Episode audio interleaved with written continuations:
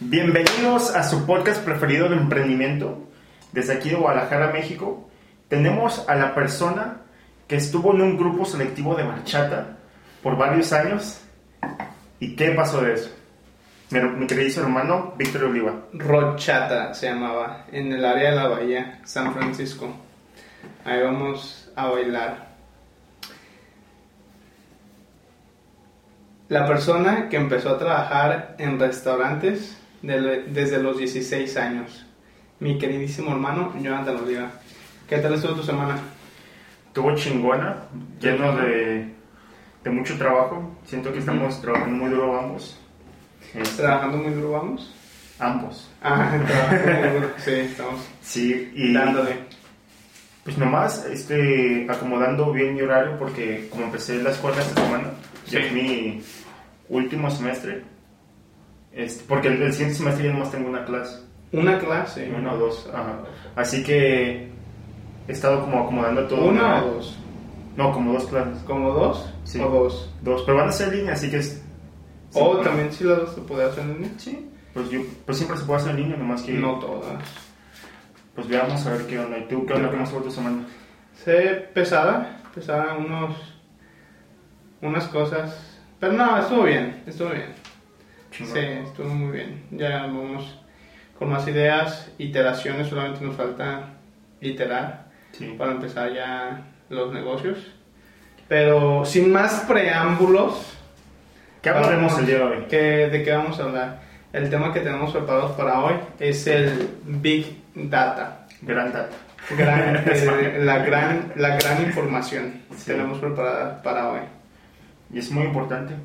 Ah, ¿Por qué es muy importante? Yo lo- empecemos. ¿Qué es Big Data, no? Big Data es este, la recolección, lo voy a decir lo más simple que pueda, es la recolección de un chingo de información que, que viene a tu compañía. Puede ser como, no sé, los mensajes de Facebook, pueden ser los mensajes que te llegan por correo, que compran dentro de tu tienda, este, y un mil de, de más de información sobre tu negocio. Y Big Data es la recolección de todos estos de toda esta información y poderla usar para futuras transacciones o segmentar lo que sea que tú estés haciendo un producto, un servicio de una manera más óptima, ¿no? Esa es la manera que yo veo Big Data y, y veo que este era un tema muy importante porque vemos como grandes compañías utilizan para mejorar sus productos, para lanzar produ- productos nuevos o abrir nuevas ubicaciones de, de sus tiendas en lugares selectivos porque analizaron toda esta información. ¿no? ¿Tú qué piensas para ti que es Big Data? Pues no es, no es lo que yo piense, Ujú. es porque que es. la, exactamente lo que yo piense es relativo, más bien es lo que es. En investigación estuve viendo que tenía, para que fuera considerada Big Data tenían que ser tres factores. Y aquí los tengo anotados. Volumen, velocidad y variedad. El volumen se refiere a toda la cantidad de contenido. Y esa, ese contenido pueden ser los feeds de datos de Twitter, flujos de clic en una página web, los datos que generan las aplicaciones móviles, equipo de sensores de una computadora, de cualquier sensor. Eso se puede clasificar en decenas de terabytes o cientos de petabytes, que es un putazo de información. La velocidad, la velocidad de que, en la que recibes datos, ¿no? Si tienes una aplicación móvil, siempre, siempre, siempre van a estar generando datos, pum, pum, pum, pum, pum. ¿Cómo te Google Maps? Exacto. Variedad de, da- variedad de datos. Esto quiere decir, tengo aquí una nota, datos disponibles, los datos que estaban disponibles antes del Big Data. Esto nace en 1960-1970, que son bases de datos relacionales, donde tú puedes relacionar columnas A con B, que son las bases de datos que nosotros conocemos en Excel. Porque al final de cuentas una hoja de Excel es una base de datos Sí. y eran relacionales, que normalmente son atributos contra los registros del atributo, ¿no? nombre, domicilio, salario, número de empleados, que todo eso se puede relacionar, ¿no? Pero con el Big Data entramos a bases de datos no relacionales, donde tú no puedes relacionar A con B y todo está desorganizado. Y es donde viene la chamba de interpretar todo eso y pasarlo a otras tecnologías donde se pueda analizar y hacer proyecciones. Exacto. Y con todo esto, las proyecciones es cuando tú optimizas lo que sea que estés ofreciendo. ¿no? Sí, o una cosa más que quiero agregar, las bases de datos como nosotros las conocemos, las relacionales, se utilizaban para cuestiones administrativas dentro de la empresa, internas. Y el Big Data se utiliza para proyecciones empresariales, ya no tanto administrativas, sino proyecciones. Es como una analogía de que tal vez la base de datos relacionales es como ver el retrovisor en un carro y las bases de datos no relacionales es como ver hacia. El volante, Exacto. hacia adelante. Vas volteando a ver el panorama que puede pasar. Vas viendo un paso más allá, ¿no? Sí. Porque en sí eso es lo que... Cómo, cómo las compañías lo utilizan de la forma más óptima. Algo que me, que me voló la cabeza. No sé si recuerdas cuando... Cuando Amazon compró Whole Foods.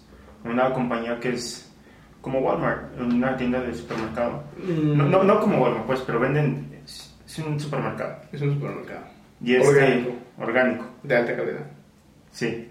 Bueno, el, el problema es de que ellos no lo compraron por accidente, lo compraron porque querían toda la información.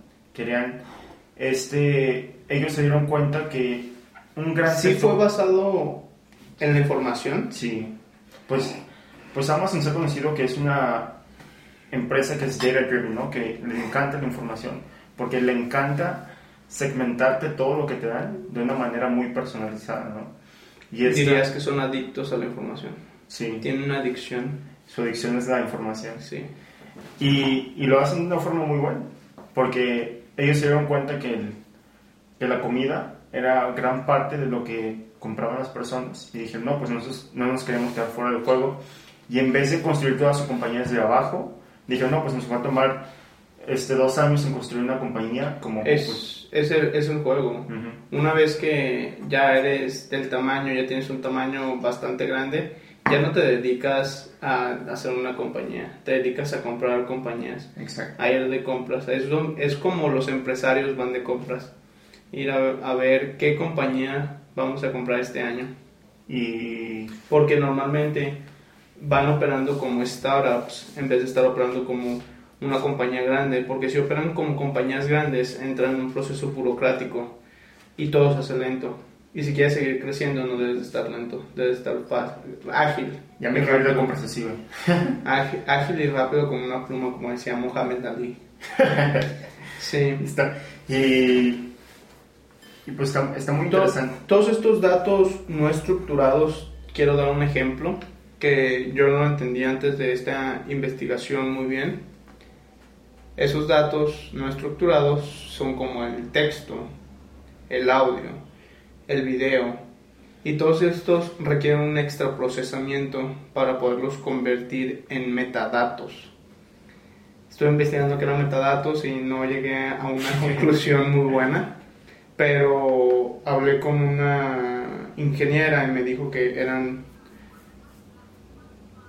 podría ser que fueran datos a gran cantidad pero no sé desconozco. Todo esto nació en el 2005 con YouTube y Facebook generando una enorme cantidad de datos. Y eso dio nacimiento a una aplicación que se llama Hadoop y otra que se llama Es, es la que toda tu información. NodeSQL, que son tecnologías para Big Data. Eh, en los próximos años vamos a ver cómo Big Data juega, juega un papel muy importante, porque ahora no solamente son nuestras aplicaciones generando datos, sino que también son nuestros aparatos electrodomésticos con el, con el Internet de las Cosas.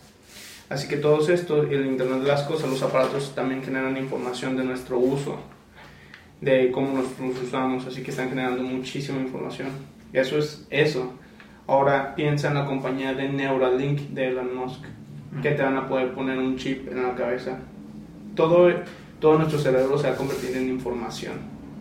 Así que todo eso se va a poder analizar y se va a convertir en Big Data. ¿Para qué se va a analizar y qué se va a hacer? No lo sé, pero... Pero sí que tenemos que estar ahí. Va, va a ser algo que va a revolucionar todo esto. Bien, se vienen tecnologías muy, muy, muy poderosas. Big Data, blockchain, la nube, son cosas que van a revolucionar el mundo como lo conocemos. Sí. Aquí está la chamba de, de que podamos estar surfeando esta ola, ¿no? De que nos consigamos expertos que nos puedan... Pues es una oportunidad increíble. Que no se presentaba antes. Que yo creo que muchas empresas piensan, oh no, eso es para los... Eso es para los grandes, ¿no? Los big boys. No, pero, pero esto se, tiene, se puede hacer desde... Desde que estás pequeño, sí. Y es mejor si lo haces desde pequeño, ya estás adaptándote para el totalmente. De hecho, traigo unos ejemplos de unas pymes que pequeñas y medianas empresas que utilizaban Big Data para convertirse en empresas en empresas, para convertirse de pymes a empresas que operan en todo el mundo. ¿Las hecho? ¿Las he hecho ya? Pues mira, primero quiero empezar con las tradicionales, las mainstream, y después me quiero ir a las pymes. ¿Tú traes algún ejemplo? Sí, yo tengo. A mí me encantan las mainstreams. Porque. Mainstreams, a ver, dale tú con las mainstreams. porque es muy interesante cómo ellos lo hacen y, si vemos cómo lo hacen ellos, se pueden implementar a las pymes o a las... Sí, pero una cosa que por la que no quería enfocarme mucho en las mainstreams es porque si tú dices, oh, sí, estas compañías están haciendo esto, pero van a decir, oh, pues eso es para... Para compañías grandes. Ajá. Así que yo quería romper el traer compañías pequeñas para que la gente dijera, ¿sabes qué? Si estas pymes pudieron, nosotros también podemos. Entonces empezamos con las pequeñas para que no, no vamos con Si estás escuchando esto, quiero que sepas que también se puede desde la pequeña, ¿no? Empecemos como... Mira, este dato que lo, que lo encontré por Forbes que decía Use of Big Data Analytics to solve advertisements problems and offer marketing insights como analizar la información y resolver los problemas de, los que hacen advertisement, ¿no? Y este viene siendo, pues en gran ejemplo tenemos enfrente de nosotros, ¿no? Como Netflix, ellos analizan tu información y no es casualidad que, que te aparezca, no sé, tu, tu serie favorita en cosas que te recomiendan para ver. Es de que ellos analizan a usuarios como tú, ven la información de por eso te preguntan de cuántos años tienes, cuánto es tu fecha de nacimiento, y ellos analizan toda esta información de qué tú haces en el navegador de Google, qué es lo que tú apretas, qué, qué es lo que tú vistes, qué es lo que dejaste de ver. Toda esta información es relevante para ellos, para darte una, una experiencia más óptima, ¿no? Porque te recomiendan cosas, ajá, que te recomiendan cosas que te gustan para que tú estés ahí y que nunca te salgas. Ese es un gran ejemplo. A ver, tú qué tienes con una. Mm, vamos con una mainstream, que sería el Starbucks. Eh, utilizan Big Data, tráfico de cuántas personas pasan por ahí caminando, tráfico de cuántos carros pasan caminando. Eh, pienso que ellos analizan como unos mil data points más, ¿no? Oh, no, eh, yo creo que muchísimo más. Eh, y piden datos de transporte público para ver dónde va. Cuando utilizas Big Data, debes traer data de diferentes lados para ponerla en conjunto y después analizarla toda. Así que de diferentes puntos la traen, la analizan y predicen en dónde pueden abrir la siguiente tienda de Starbucks. Y por eso hay tantas.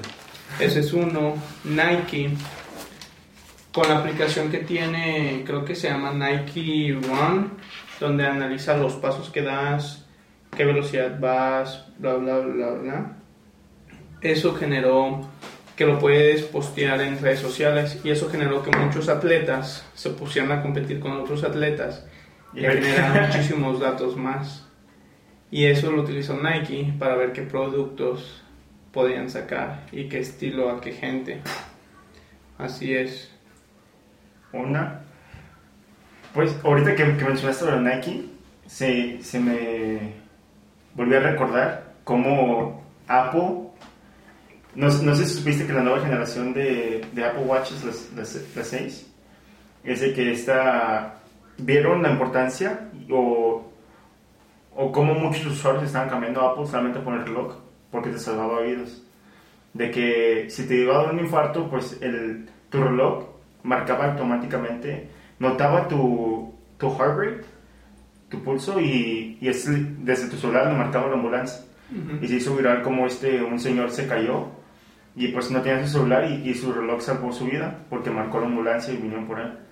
Y este, ellos lo tomaron al próximo nivel, como están ellos mejorando el reloj para que pueda absorber información de una manera más óptima y que pueda hacer más cosas que solamente el pulso.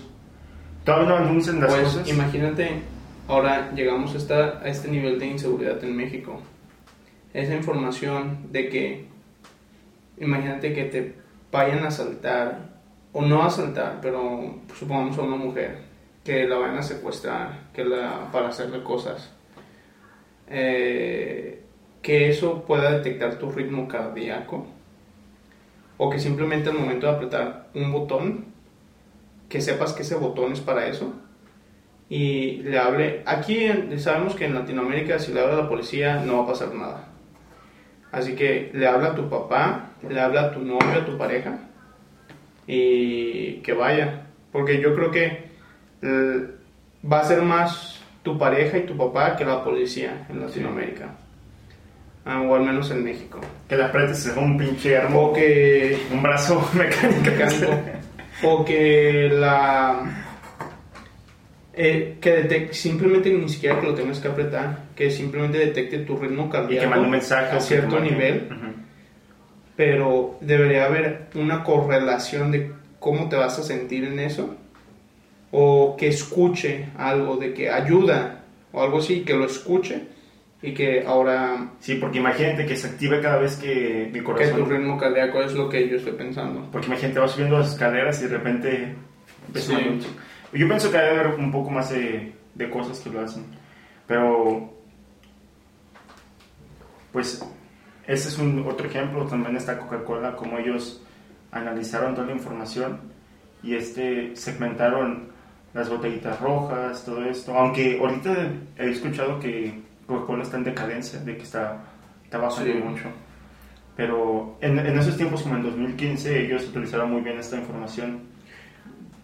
Coca-Cola va a hacer algo Sí. Van, si a lo mejor se desenfocan un poco de su producto original, que es la Coca-Cola, A lo mejor les va mal. no se dice Coca-Cola, se dice vodka cane. Sí. Este, van a, van a sacar otros productos, se van a enfocar más en maybe bubbly water, como todos los productos gaseosos que no son altos en Oh, man. azúcares. Ajá, se van a enfocar en otras cosas.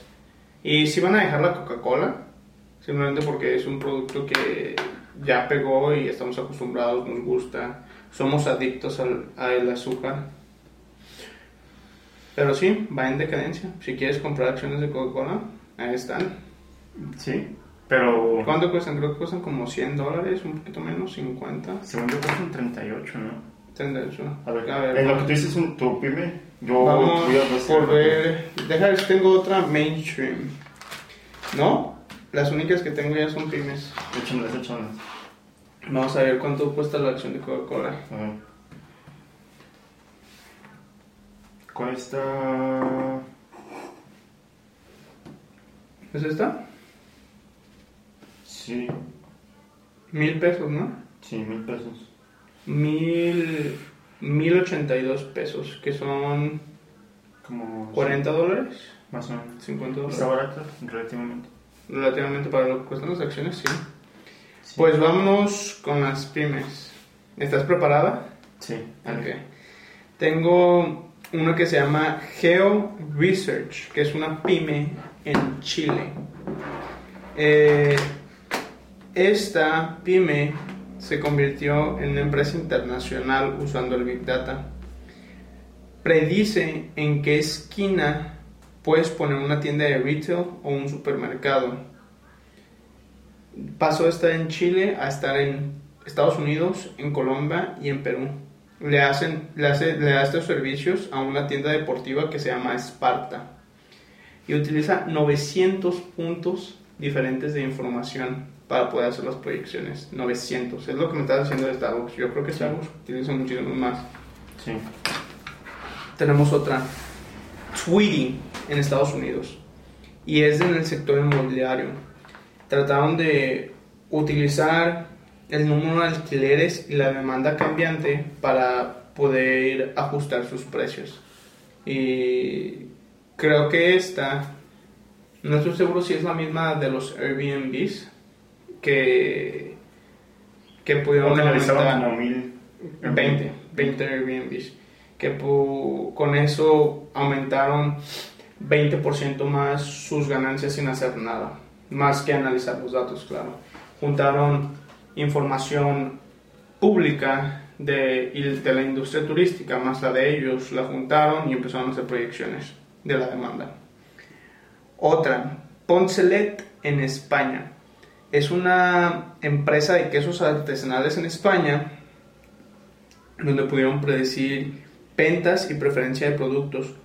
Con esto empezaron a crecer y a exportar a diferentes países de, de España, de Europa y a Estados Unidos. Son, son los ejemplos que yo pude extraer del internet. Sí, pero va a haber un boom impresionante. De hecho, próximamente vamos a estar sacando nuestra empresa de, de análisis de datos, proyecciones, Así es. por si hay un ingeniero allá afuera que quiera asociarse, ahí mándanos un correo, un mensaje en nuestras redes sociales, en Instagram, arroba Víctor Iván Oliva, Jonathan Oliva. arroba Jonathan Oliva, No, el correo. O el Instagram. el Instagram, O el Instagram es Jonathan Oliva. arroba Jonathan Oliva Arroba. y arroba Víctor Iván Oliva. Aquí nos pueden encontrar, nos pueden mandar un mensaje y. Si están interesados porque va pa- una, va a pasar, nosotros lo vamos a hacer. Exacto. ¿Te subes al tren con nosotros o te quedas fuera? Sí. El tren correcto pasa muchas veces y muchas veces te ha dejado. Exacto. ¿Te va a volver a dejar esta vez? No. No lo sé. Estamos listos. Pero aquí es donde nos ponemos a pensar que este concepto de Data se puede amplificar desde pequeñas empresas Sí. a grandes empresas. Totalmente. Por ejemplo, di que tengamos, que yo tengo una pizzería que ya pegó y, y este ya tiene... Vámonos a- localmente aquí Ok. a Guadalajara. Ok. Estábamos habla- hablando de Broken Broken Cheese. ¿Cómo- en cómo? Zapopan, Jalisco. Si nos estás escuchando los de Broken Cheese, pues te hace falta analizar el Big Data y nosotros te podemos ayudar. Así que eh, ya abriste tres sucursales aquí en Guadalajara. ¿Dónde está la cuarta? ¿Dónde la vas a abrir? No el. Big Data te puede decir. Exactamente. Se puede saber por dónde, qué es lo que hacen tus usuarios dentro de, de tu restaurante, qué es lo que piden. Se puede analizar cómo te buscan en Google, cómo este, si tienes una página web o si tienes una compañía, es muy, como hemos escuchado, que te metas a Google Analytics y que veas dentro de Google Analytics es, este, puedes analizar un poco de información, no tan avanzadamente, pero puedes analizar un poco más información que pues en los regular insights de las aplicaciones y este y aquí te puede servir para analizar un poco Pues en Google Analytics tú hasta puedes meter, puedes meter hasta, si tienes una app, puedes meter la información de una app para que la analice Google Analytics. Y sí, si tienes alguna empresa pequeña que, que quieres llevar al siguiente nivel, el Big Data es, otra, es un lado donde mirar. Nosotros, me imagino que yo nos veo a nosotros como dos duendes atrás de un negocio que te estamos diciendo, jálale esta palanquita y va a haber más dinero, jálale a esta y estamos, estamos así jalando palancas y subiendo palancas. Y esta es una de las palancas que puedes utilizar para tu negocio, llevarlo al siguiente nivel. Exacto. Así es. ¿Tienes algo más que decir sobre el Big Data? Pues que puede sonar un poco complejo desde el principio, pero solamente es pensar que todo lo que hacemos es importante para la compañía, ¿no? Todo genera datos. Exacto. Toda transacción. Y si sabes leer toda esta información de una manera óptima, puedes hacer oro con esa información. Así es. Oro este, de información y oro de poder generar más ingresos, ¿no? De compañía. Totalmente. ¿Tú, unas palabras que quisieras decir Big Data? No, ya lo dije todo. Ya no Entonces, resumimos para...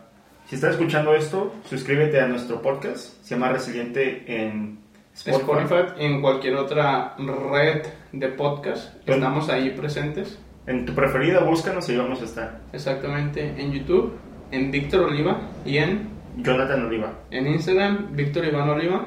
Y en Instagram, Jonathan Oliva. Ahí está. En TikTok. En TikTok, ah, to- to- todavía tengo gui- guiones bajos ahí, lo voy a cambiar. Víctor, guion bajo, Iván, guion bajo, Oliva. Así que está, Jonah Oliva. Así que muchas gracias por acompañarnos otra semana más en la semana 6. Semana Hemos llegado, hemos llegado más lejos que muchos, Exacto. no tan lejos como otros, pero seguiremos dándole. Están que nuestros usuarios son uno o dos al- a la semana. Por ahí seguimos. Exacto. Si crecemos exponencialmente, ¿Cuándo crezcamos? vamos a tener muchos. Sí. Hasta aquí el podcast y el video del día de hoy. Así que síguenos para más.